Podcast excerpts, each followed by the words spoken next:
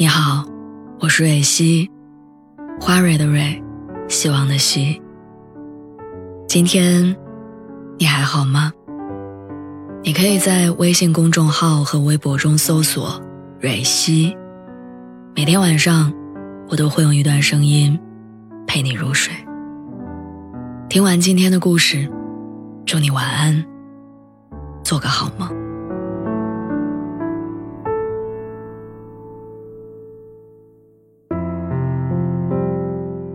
上次见面收到的花儿，谢了。不久前还触手可及的人，现在远在千里之外。明明一个拥抱就能解决的问题，我只能隔着屏幕反复讨论。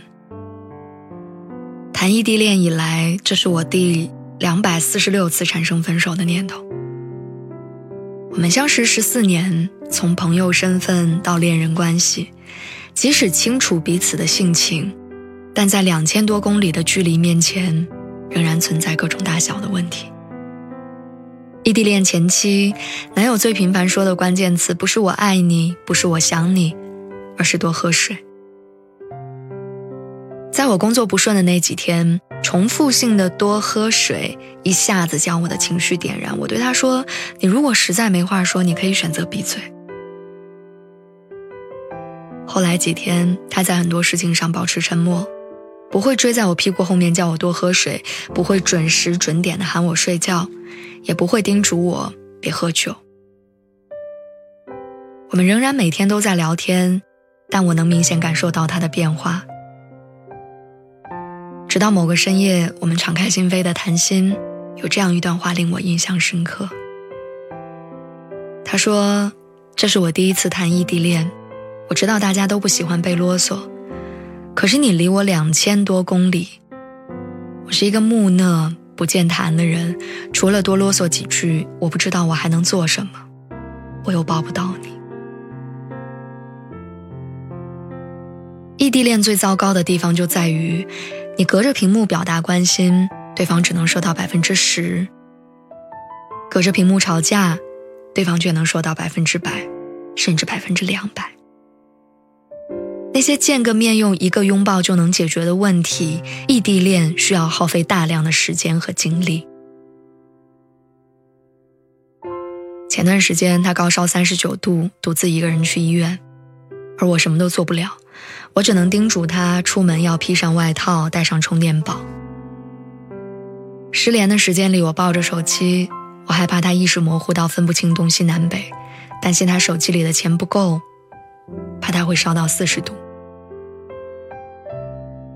顺利打上吊瓶之后，他给我发来信息。他说挂号的队伍很长，他两腿发软，差点晕过去。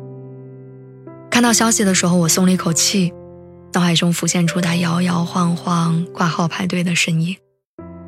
我伸手想扶，但我摸不到他。那是我第一次感受到无能为力。异地恋最难的地方在于，你需要的那些时刻里。他都不在。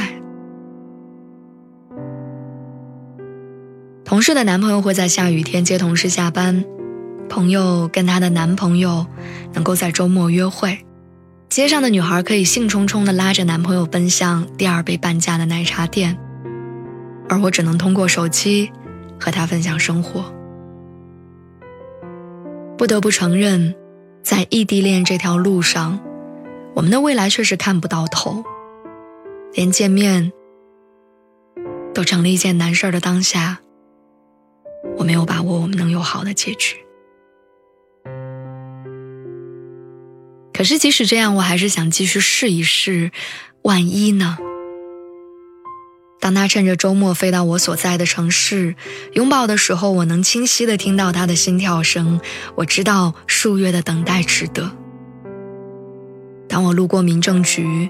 我看着牵着手进去的情侣出来之后就能成了夫妻，我只有一个念头：我希望某一天，我们也能从里面走出来。如果可以，没有人愿意选择异地。对我而言，不是我选择了异地恋，而是他找上了我。异地恋很难，但不爱你更难。